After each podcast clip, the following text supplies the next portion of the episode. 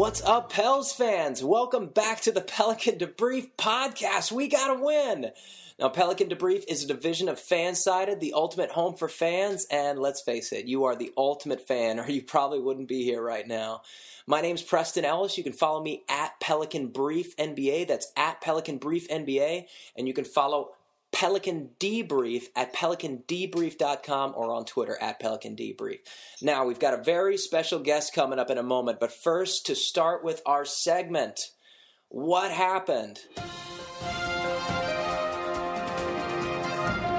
Now we finally get to celebrate a win. The Pelicans are 26 and 40 after they faced another top 10 defense in the Charlotte Bobcats tonight, but you never know. The Pels came out on top 125 to 122. Not a low scoring affair. We top 100 for the first time since the Lakers last week. Now, the Pels were led by the birthday boy, AD, who put up an offensive 46 points and 21 rebounds on his 24th birthday. Marvin Williams led the Hornets with 27 points, including 20 in the first, and Kemba contributed 24, 12, and 8, while Batum also made himself known with 24, 8, and 6. Now, the game looked to be sewn up when the Pels took a 110 103 lead behind an AD slam before the Hornets scored seven consecutive points in 48 seconds to tie it at 110. The Hornets had a chance to win in regulation, but Solomon Hill poked away the inbound and Walker missed the game winner. Now, in OT, our fearless leader exploded with 15 points in the final eight minutes. The Pels had the game well in hand, up 125 to 122, before Jrue Holiday traveled with 1.3 seconds left. It was only his second turnover of the game. He's been averaging six since the break. But Kemba's desperation three fell by the wayside, and the Pels secured their third win in the past nine games to improve to 26 and 40. Now, just some uh, details for you guys. Pell shot 50% from the field, 42% for, for, from three. They assisted 33 times, up from their average of 21 since the break.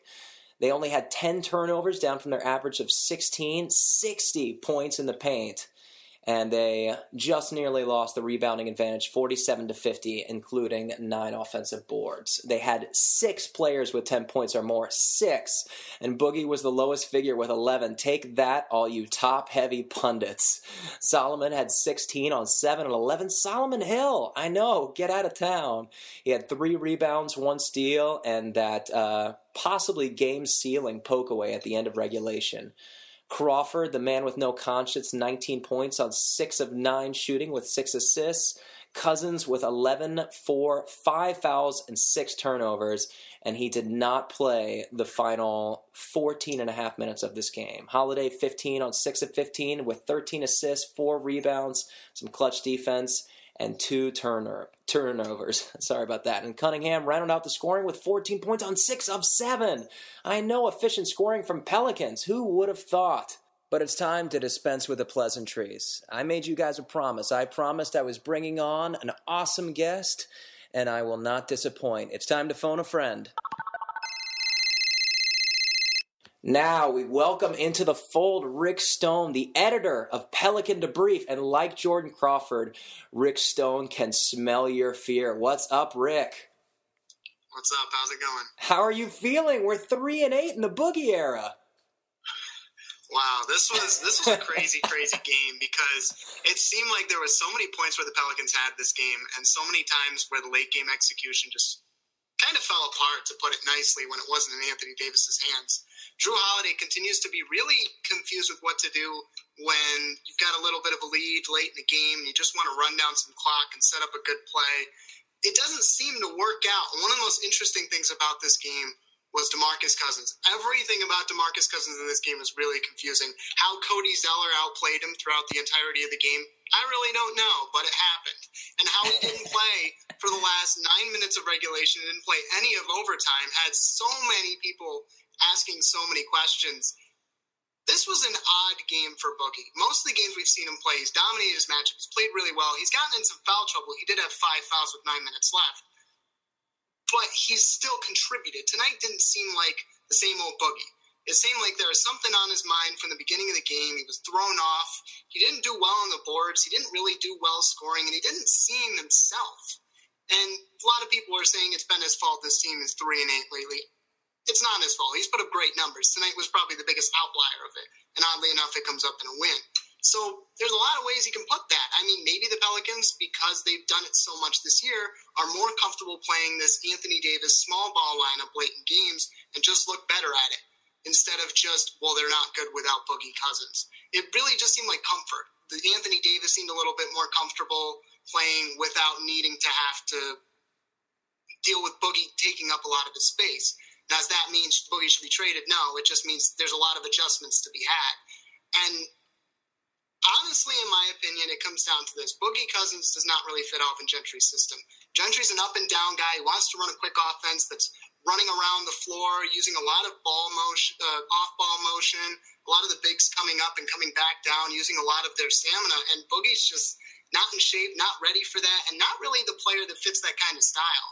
And I saw a funny, a funny rumor today about Monty Williams trying to get back into coaching, and it's almost like, oh man, do we need to bring him back to make this work? Oh man! But, Plus everything he's been through lately. I don't know if I could. Oh, I don't know if I could look him in the face without crying at this point. I mean, it, it's just not working with Alvin. Alvin's trying; he's doing all he can, but his style of coaching really does not fit this team. The closest big he had that was like Boogie was Amar'e Stoudemire, and that's a whole different player than what Boogie actually brings. Yeah. He needs to be posted up. He needs to have that slower tempo that Memphis runs or even Charlotte runs. And oddly enough, Charlotte had to play New Orleans type of game by running up and down the floor. It just fit the, the point of the game. That's why we got up to 122 points. But Charlotte had to fire from deep just as much as New Orleans. And oddly enough, Charlotte made theirs. So mm-hmm. it was kind of a game both teams shooting better than they normally do. Both teams getting contributions from players they don't usually get that kind of contribution from. Marvin Williams put up 20 points in the first half, barely puts up that many points. I think he averages like 10 a game. Cody Zeller, who has been an okay center, but is really just playing because Frank Kaminsky is uh, injured and not playing right now, who dominated this game in the paint, which baffles me completely with DeMarcus Cousins. But and then New Orleans on the other end, with Boogie not playing up to his par, other players really stepped up. Jordan Crawford, oddly enough, as crazy as it sounds, is the perfect player for this system because he's not going to do more than shoot the ball. And that's all New Orleans needs with these two bigs. They just need somebody out there who's like, I'm going to chuck it. Then they can grab the boards, they can space out a little bit more because somebody has to guard Jordan Crawford. And when Solomon Hill's making shots, somebody has to guard him, and that opens up the floor for the bigs. And it worked for a good portion of this game until the start of the third quarter. They had a big lead at halftime, and then all of a sudden they give up a big run. Charlotte suddenly takes a big lead, and everything's panic. It oddly enough worked out. There was a lot of things that could have went wrong. There was a lot of moments could have went even better. They could have blown out this game, and they could have been blown out. But it just so happened that both teams are kind of they're kind of evenly matched in an odd way. They're kind of the same team, just in different conferences, and that's how the game played out. Luckily, Charlotte doesn't have Anthony Davis, and New Orleans does. Yeah. that that pretty much sums it up. Uh, I, I, had an interesting theory on the on the Demarcus Cousins. Uh, it hasn't been floated around yet, so I'm excited to share it with you. But is it possible that Demarcus Cousins is just an enormous Lonzo Ball fan, and he's just trying to get us those ping pong balls? Oh man, I mean, some of the stats he's putting up doesn't seem like the kind of guy who wants to lose games. I mean, if we're looking at that, Omer Asik has been dying. yeah, we should just put Asik back in. Heal up, but I really want to see Omer Asik revive his career. But he looks, he looks, he looks like he's in rough shape. Yeah, he looks incredibly I mean, pale. To get but back, to, I think. Sorry, go I ahead. just really think it's system. No, you're good. I think it's just system. It, Boogie Cousins is struggling. This is a guy who played in Sacramento's system, which was very slow and very methodical. And he's going on to this New Orleans team that's like, look, just run it up and try to shoot it. Yeah. Get the person the ball and shoot the ball. They don't seem to have a plan. They run these pick and rolls sometimes. They run these like mini set plays. But Alvin Gentry has never seemed like a coach who has these complex offenses that he likes to run that are really in depth. They seem to be very similar as each play goes which is crazy between Monty Williams, who had all these different plays he ran out of bounds, all these plays he ran with sets and Jrue Holiday and Anthony Davis, and all the other role players. He got Ryan Anderson on the floor in so many different spots. It's weird to watch Alvin Gentry. It's just like, you know, I have at it. We're talented. We'll make it work. Yeah. And I don't think Boogie's prepared for that. I, I don't think he's yet settled into this. And this is not the year that Boogie was going to settle in he's going to need some time to figure out, okay, who are these guys and how do I play with them? He's played with the same people for like six years. So having to play with different NBA players, he doesn't know how they play, he doesn't know their styles, has to be really confusing to him. And it's just a matter of time. The panic doesn't need to set in too much, other than the fact that that pick is going to look worse and worse as it goes. And Buddy Hield actually looks pretty good in Sacramento. Sure does. But given the time and if the management can make the right decisions, it should work out okay. It's just right now is not going to be the successful time, especially when you're playing other NBA teams that have stuck together and have this plan going in night in and night out. Mm-hmm. New Orleans just doesn't have it, and you're seeing it, especially in their defense. Their defense is all confused right now. Yeah, and they definitely don't have any shooting. Although tonight we had a, a lot of contributions, but I was looking at something that said uh, Hollis Thompson scored 32 points in the eight games we've had him. Tim Frazier has been averaging. Uh, I think like 2.1 points in the past nine games, just uh, not getting a lot of help, but we did today. Uh, but back to the game for a second. I really wanted to ask you the first thing that like caught my mind. Kemba's breakaway, uh, seven seconds left. He's storming down the court. It looks like he's going to get a layup over uh, two defenders. And Steve Clifford calls a timeout at midcourt. The refs are whistling, pulling the guys around. They're still going all at each other. Was that the right call? Or if you're Steve Clifford, do you let Kemba charge the basket? Oh, man, this is a tricky one because Kemba is such a he is a very unique player in this league because he can be so polarizing. And there's some shots he made tonight that were unbelievable. And there's times that Kemba can be Kemba, which is a little out of control, a little whack, doing all these things. You're like, he's sort of like a very upgraded Tyreke Evans in that sense for New Orleans to kind of understand. He's very good. He can score an unbelievable percentage of his shots. But there's also these times where if you're coaching Kemba Walker, you know those moments where you're like, oh, he's got to rein him in. Here. so this might have been a situation where Steve Clifford just kind of overreacted and was like, oh, I don't want him to do something. Let me make sure. It didn't realize how good of a position he had. Maybe he hasn't watched the Pelicans who really struggle to guard the paint in transition.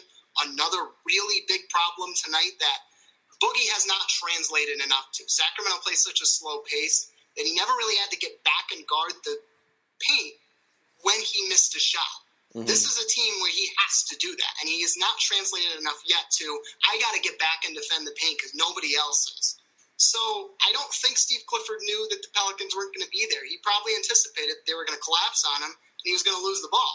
So he thought, let me set up a play to get a shot instead. And then I it mean, backfired. Yeah, it backfired because it, he probably makes that shot knowing it, it's just the instant replays of all the Pelicans' transition defenses this year, he was making that shot. Yeah. He still more got so off. seemed like to me that he didn't know how bad the Pelicans' interior defense was in transition, and just wanted to make sure he got a good shot. Yeah, the Hornets had 50 points in the paint themselves tonight, so everybody was getting getting into the painted area pretty easily. The Hornets started the second with a 14 0 run, the third with a 9 0 run, the fourth with an 8 0 run, and then in the final two minutes, they had another 7 0 run to tie the game 110 110. Why can't the Pelicans play any offense at the outset of quarters, Rick? Oh my goodness. There's I I was actually watching Charlotte's broadcast for this game, and there was a moment where the Pelicans took a big lead. Charlotte called a timeout, and then went on a big run. They're like, "That's the best timeout we've ever called." I think New Orleans is just really bad at making transitions. I think that's Alvin Gentry's weakness as a coach. Is he seems to play the same style the whole game You've seen Gregg Popovich do this in games where he sees something not working and he goes, Oh, we're going to switch this. If somebody's getting double teamed, he's like, Oh, well, we're going to set a screen a half court from now on. We're going to make this adjustment. New Orleans doesn't make adjustments. They haven't seen to make an adjustment all game. They're like, Oh, well, they went on a big run. Go score, Anthony Davis. go, go do your thing. Guys, go shoot. He didn't seem to have any changes for how Charlotte was playing, which, in all honesty, Charlotte was just letting New Orleans shoot. Their, their strategy was to let New Orleans shoot three pointers. They did their homework. They knew this isn't a great three point shooting team, and they challenged New Orleans in that sense. And so we're not going to let anyone score in the paint. We're going to shut down Boogie Cousins. We're going to try to make sure Anthony Davis doesn't get in the paint. That didn't work because Anthony Davis is a freakish athlete, and Jordan Crawford can shoot, and everybody else made their shots. And they but also they never made an adjustment in the game. They just said, "Okay, I guess we're shooting the ball." They this is a team that doesn't do a good job at adjusting, and I think that's more on Alvin Gentry than it is the players because yeah, the players can make adjustments, but you're going to listen to your coach. Yeah. And I've wanted to see that all season, and the biggest inkling to me of that is late game. You get in these late game situations, and teams change up their play based on the situation. In this game, Charlotte very simply said, "We're going to let them shoot." We've continued to do this all game, but they've they left the corners. We saw Jrue Holiday, you saw Boogie. They were attacking the the baseline of the basket a lot on their drives. And that was good on them. It didn't seem like anything that Alvin Gentry drew up. It just seemed like something they were attacking. Mm. And they adjusted at one point. They said, okay, we can't left leave that open anymore. We're going to double on that drive. And there was a few plays late in the game where they got caught on that. And it was very confusing to me because they could see it. Alvin could see it easily, and he didn't seem to make an adjustment. Mm-hmm. And the Pelicans have been losing these late games because they can't adjust to simple changes that other teams make. And they almost lost this one for the very same reason if Steve Clifford didn't call that timeout. But I, it's it's a bother, and I'm wondering if it's going to be something that comes up in the off season when this team is talking about what they want to do differently, what different players you get. Are they going to be able to accept that this isn't working? That you have talented players, but the strategy, the system is not proper. Or yeah. are they going to be so set in their ways, like Alvin is in his offense, and just stick with it until it blows up in their face. It's definitely a worry. I'm trying to stay optimistic and saying changes are coming, but I don't know. I'd love to put it on Alvin. Uh, I was lucky enough to be at the game uh, against the Toronto Raptors, and it just it just felt like well one um, and we don't need to talk about boogie all night. I just want to mention one thing. Like whenever he gets fouled and the the official doesn't blow the whistle or if he uh, misses the ball and falls down or doesn't get the rebound you just see his energy suck the life out of the building and it affects everybody. There's nobody talking on defense in transition. Everybody's just kind of waiting for boogie to to get back on D, and four guys are trying to guard five. It's it's anarchy out there. Um, anyway, there there wasn't a lot of talking on defense. Not a lot of guys calling out assignments. Somebody to take charge, the lieutenant of the group, to position everybody. It was just kind of everybody for themselves, trying to grab whatever shooter they could find. But um, one thing I did want to remark on, you said the the Hornets. Uh, were willing to let the Pelicans shoot, um, only they must not have planned for Solomon Hill uh, because he scored 16 points tonight. He's been averaging 21% since the All Star break, and uh, I think Scott Kushner wrote that he had scored 15 points in the past five games. And uh, he scored 14 points tonight and had uh, a big stop. That 14 0 run that I mentioned earlier was stopped by Solomon Hill. Uh, he got a nice lay in and then hit down a three. He was two or three on the night. Is this a fluke? Are we only going to get one of these every 20 games, or was there something out there on the court that made Solomon Hill a bit more comfortable? You know, it's hard to tell. This was this was a really good game for him. Um, I, I really just think he was looking for his shot more. He seemed like one of the rare players on this team that actually realized what, like Anthony Davis realized it, I think, and he realized it Jordan Crawford just shot. I don't think he realized it. Solomon Hill realized they're going to give me space. They're going to give me a lot of space. So I need to be prepared to shoot tonight. And he was. He made his shots. He got good looks. And I think more so, defensively, he seemed more comfortable because Charlotte doesn't really have a lot of small forwards that are good at scoring. They run Batum at the shooting guard.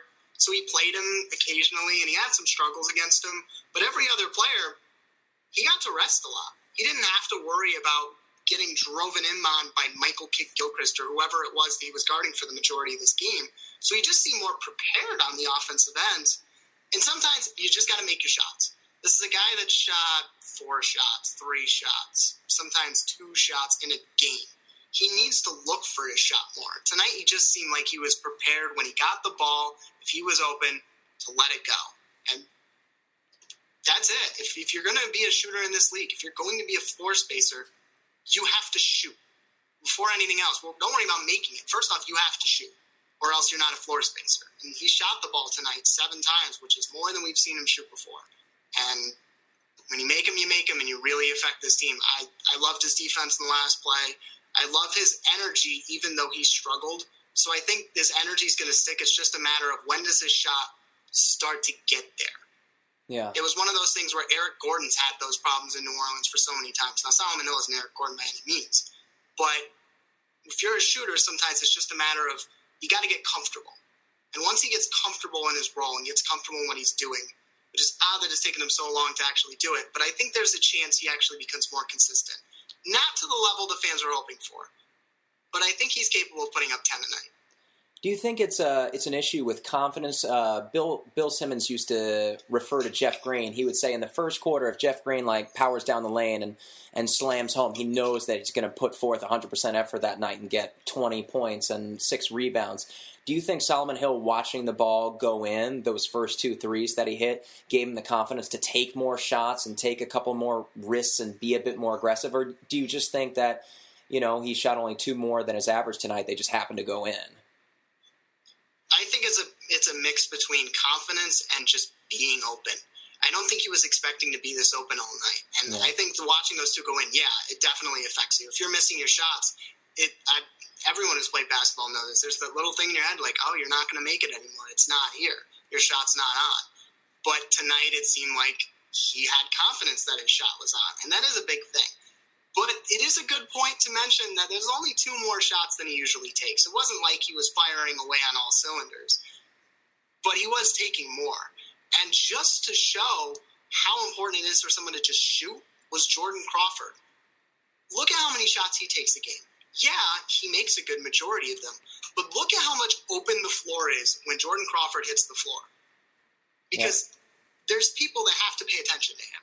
And it really affects Anthony Davis, it affects DeMarcus Cousins. If Solomon Hill can get not as confident as Jordan Crawford, not I'm Michael Jordan confident Jordan Crawford, but like I, I'm a starter in the NBA confident. I think he can get 10 shots a game. I can assume he makes 10 to 12 points a game, and that would be drastic for this team, who's really struggling to find offensive threats. And the NBA defenses, the smart teams, are just not caring about Solomon Hill. He made his shots tonight, and that was a huge difference. Probably why they won this game in a sense. But if he's not, they lose this game by a lot. Yeah. So he needs to be more confident for this team to succeed. Jordan Crawford uh, scored 19 points in 27 minutes on 12 shots. He didn't play an NBA game for almost three years, and in three games with the Pelicans, he's got more than 10 points in each game. Is it possible that Jordan Crawford and not Jrue Holiday is the third superstar the Pelicans have been waiting for. superstar, wow. I mean, this is a guy that should 12 shots a game. I think he is a very quality bench player. Why haven't they I signed him for the remainder of the season yet? because we're so indecisive. He's still on that ten day contract. Something so quickly. My goodness, there are some let Omri Casspi go, which is baffling. I know. So I would be shocked if they let him go. But I really think it's just Jordan Crawford getting shots is something he loves. He's he's had one nick in the NBA ever since then. He could score. He's very confident in scoring. He is poor man's Jamal Crawford. Funny enough, they have the same last name. But he just seems confident when he's given the looks. You know, he's taken some weird ones, some Dirk Nowitzki like fadeaways. He's taken some heat checks that make Jason Williams in his prime look. He made one from Chapel Hill tonight. Oh my goodness! And he's just confident, and that's something a lot of these other Pelicans players are not. And who cares if he hasn't been in the league for three years? He's confident in his shot, and it's important to have that. There's so many players on this team. I think E'Twaun Moore is, but Hollis Thompson surely sure is, and I'm not really sure why he's starting at this point. I mean, you really can't start Jordan Crawford. It really mixes up the bench and makes them ineffective. But he's done really nothing. His defense has been okay, but why not give a guy like Wayne Selden a chance? He might have right. confidence. He might be able to score the basketball. Solomon Hill doesn't really have the confidence to it, and none of the other guys on the bench, other than Dante Cunningham, when he's when he's in a very specific spot in the corner, is he confident? So I just love Jordan Crawford's ability to come on the court and say, I'm going to shoot the ball, I'm going to make a bunch of them. And it's really changed this team from having no real offensive capability to, well, at least we got him. You know, if, if our bigs are struggling, if our other guys aren't producing, just put in Jordan Crawford and he'll create some space, and maybe Anthony Davis can do something like he did tonight. Yeah, a couple of offseason questions talking about Jordan Crawford with the the limited resources we have, if we don't sign Jrue, we have 14 million available. If we do, we have but the mid level, the biannual, the trade exception. Do you re-sign Jordan Crawford this off season and bring him back as your sixth man? And what do you offer him? I offer him, man, it really depends on what he wants. Um, if he wants anything less than mid level, but yeah, there's so limited options in the offseason that the Pelicans can actually get. He, he, there's only one thing in my mind that's more important than Jordan Crawford in this offseason, and that's a veteran. Mm-hmm.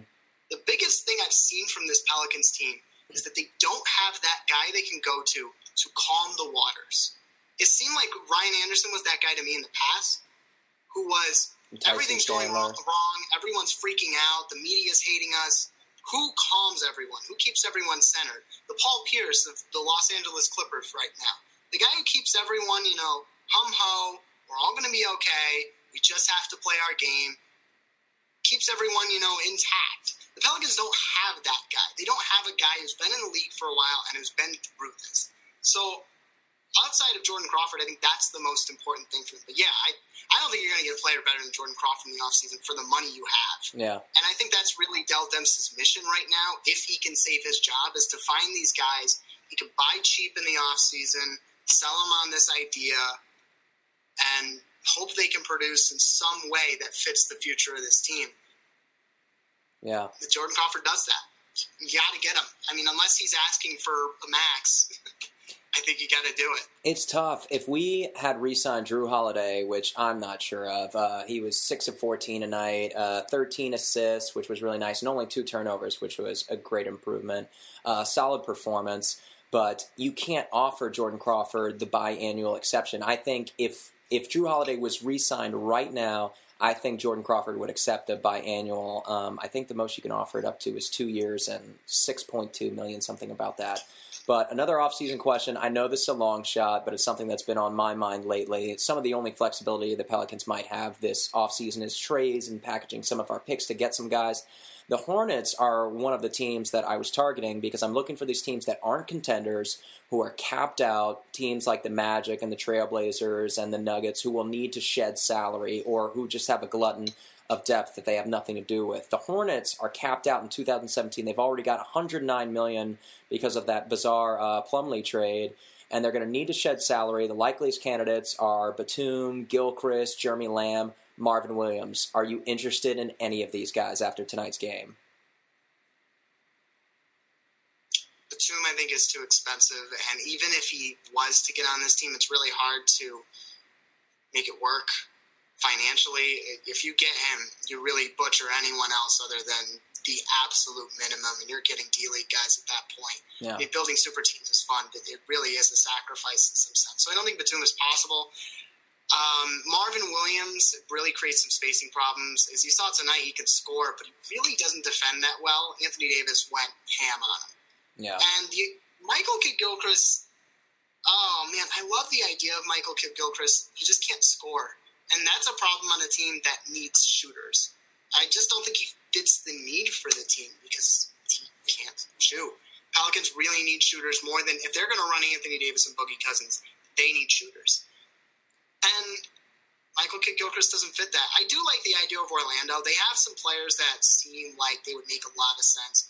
I read your article. Probably the guy that makes most sense to me is Mario Hezonja. Yeah. He seems like he's on the outs in that team. He can shoot the ball, and his confidence just seems completely shot down from the situation in Orlando. I think they would give him up for little, and I think he'd be willing to take a shot for little.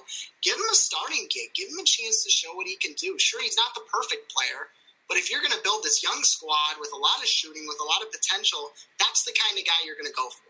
Is somebody who's on the outs where they are, who's desperate for another chance, looking to prove themselves, and has the capabilities to shoot the ball effectively and a lot.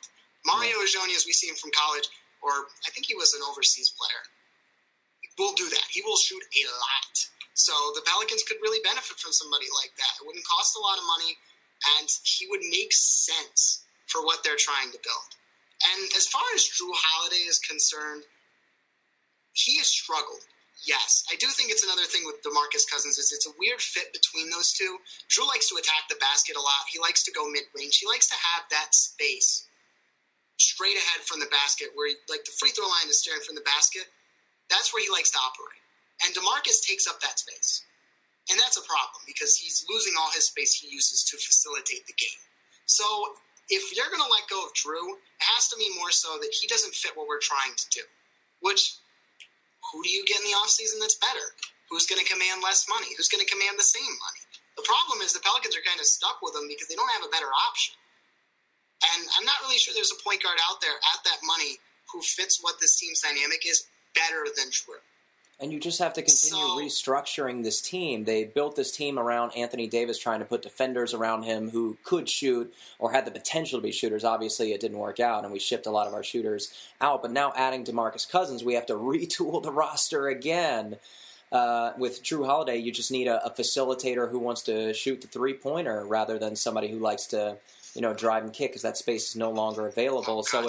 rather than somebody who likes to, you know, drive and kick because that space is no longer available. So it's keep Brandon Jennings away from me. that's what you're describing. I don't want to deal with Brandon Jennings. Uh, maybe I think Jrue has the capability. He has to adjust his game, and I think he's finding it really, really hard to do that really quickly through 11 games. I think he's capable of it. He's just having some problems right now figuring out, well, what am I capable of doing as a point guard that I'm able to do with these two big guys that helps our team? And he's struggling a bit with finding out what works, what doesn't work, what do I need to be able to do with Boogie? What do I need to be able to do with AD when they're both on the floor?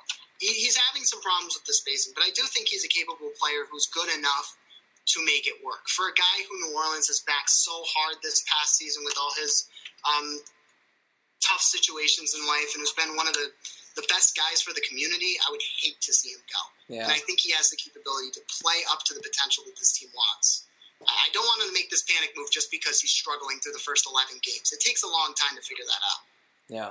And I think he's a good enough player to make it work. It's just relax. This was going to be a struggle from the beginning. Making a super team in the middle of the season will do that. It will be tough. It will be hard. There's always a transition period. Look how much the Miami Heat struggled with LeBron James, Dwyane Wade, and Chris Bosh when that team first came together. That was a huge struggle period. So I think New Orleans needs to be okay with what's happening right now yes, the pick being a little bit of a scare is a problem. At the same time, it's going to be okay. But who they got in that pick was them and Buddy Hield going to be better than Demarcus Cousins as a basketball player ever? I don't know, and Probably I don't think not. there's a good chance of that fitting it definitely would have fit Alvin Gentry's system better. So by making this trade, you're also trading away Alvin Gentry when you acquire DeMarcus Cousins. Probably. Yeah, I think Alvin Gentry needs to go so because he, this team just doesn't fit. Yeah, Darren Erman might even be a, a better option for this team for this style of basketball because the Pelicans have been playing a lot better defense since Boogie's come on board. It's just the offense that's been struggling and um, finding their niche out there, but anyway, it's an option. Before I let you go, one more thing. We have hardly talked about him at all, and I'm glad because I wanted to save him uh, to the end. He uh, interviewed with Jen Hale at the end. He said he always loses on his birthday, dating back to college and high school, and he wanted to get the win. He scored 46 and 21. He was four of five from three on his 24th birthday. It's one of the top 10 birthday performances ever, the third best scoring performance of his career. He had 15 points in the final eight minutes, wouldn't have stood a chance without him, and he finished it all with a birthday wink. Sing me a song about Anthony Davis. oh, God. I, I'm not a good singer, but I can tell you this Anthony Davis looked over at the other side of the court and says, My birthday, these guys don't have a single player who can guard me. And there's these games that happen all the time with Anthony Davis where he looks over and he saw Marvin Williams and he licked his chops. He licked his chops at that matchup tonight and he took full advantage of it because Marvin Williams couldn't stop him for a dime. And it just seemed like one of those performances where at the end of the game, he looked over at Alvin Gentry. He's like, screw it. I'm taking over this game. Yeah. And he did. And the Pelicans won. So good for him because he needed to do that for this team to win. I think it's scary that this is what it takes for the team to win, but by golly, it is so nice to have this kind of player on the team. It's so nice to be able to root for this kind of player every night out. It's amazing. He's unbelievable. He's, I don't have any words. He's only missed three games this year. It's already, uh, I think, five games from now is going to be the most games he's played in a single season. Does Anthony Davis continue getting better? Oh, absolutely. He's 24. I know, it's they're, crazy. They're players, they're players getting better until they're 30, 32 it's amazing the potential of how good he can get. And he's already there was comparisons to Kevin Garnett when he first came into the league, and he's already he's already better more than that. He's already better than the potential of people that the potential they put on him. He's already surpassing it, and he's 24. He's still got so many more years to improve more, to add more. He's still adding more to his game. And it's very he's adding more post moves this year than I've seen before, where he's taking the ball, learning to pump inside. It's amazing. He's still growing and he's still getting better. Only thing I can wish more is get some build on you, buddy. There's so much bigger potential if he actually grows more muscle, and I'm waiting for that. Maybe he never gets it. Maybe he stays the slender killer that he is inside, but that's the one thing I would give him if I could give him any advice. But how unbelievable it is to have him on this team at least until 2020, hopefully longer. Yeah, I feel like a nervous parent watching him every night. He played 45 minutes tonight. I think he played something like 48 or 49 against the Spurs. And uh, I saw that fall that he took in person against the Raptors. I saw his finger pinned against the glass against David Lee. And every single time, my heart just skips a beat. Just being able to watch this guy on the floor just feels like a privilege. And uh, how lucky we are that he's a New Orleans Pelican. It's amazing. Anyway, it's amazing. who would have thought we'd get that kind of player? Rick Stone, thank you so much. You're actually the first person I've interviewed, so thank you for the time. Thank you for the privilege. You guys can follow him at Rick Stone on Twitter. Uh, he can you can also follow him on Pelican Debrief at Twitter and read some of his content at pelicandebrief.com. He's writing content every day, so you guys check him out. Rick, thank you so much. Thanks for having me. It's been a pleasure.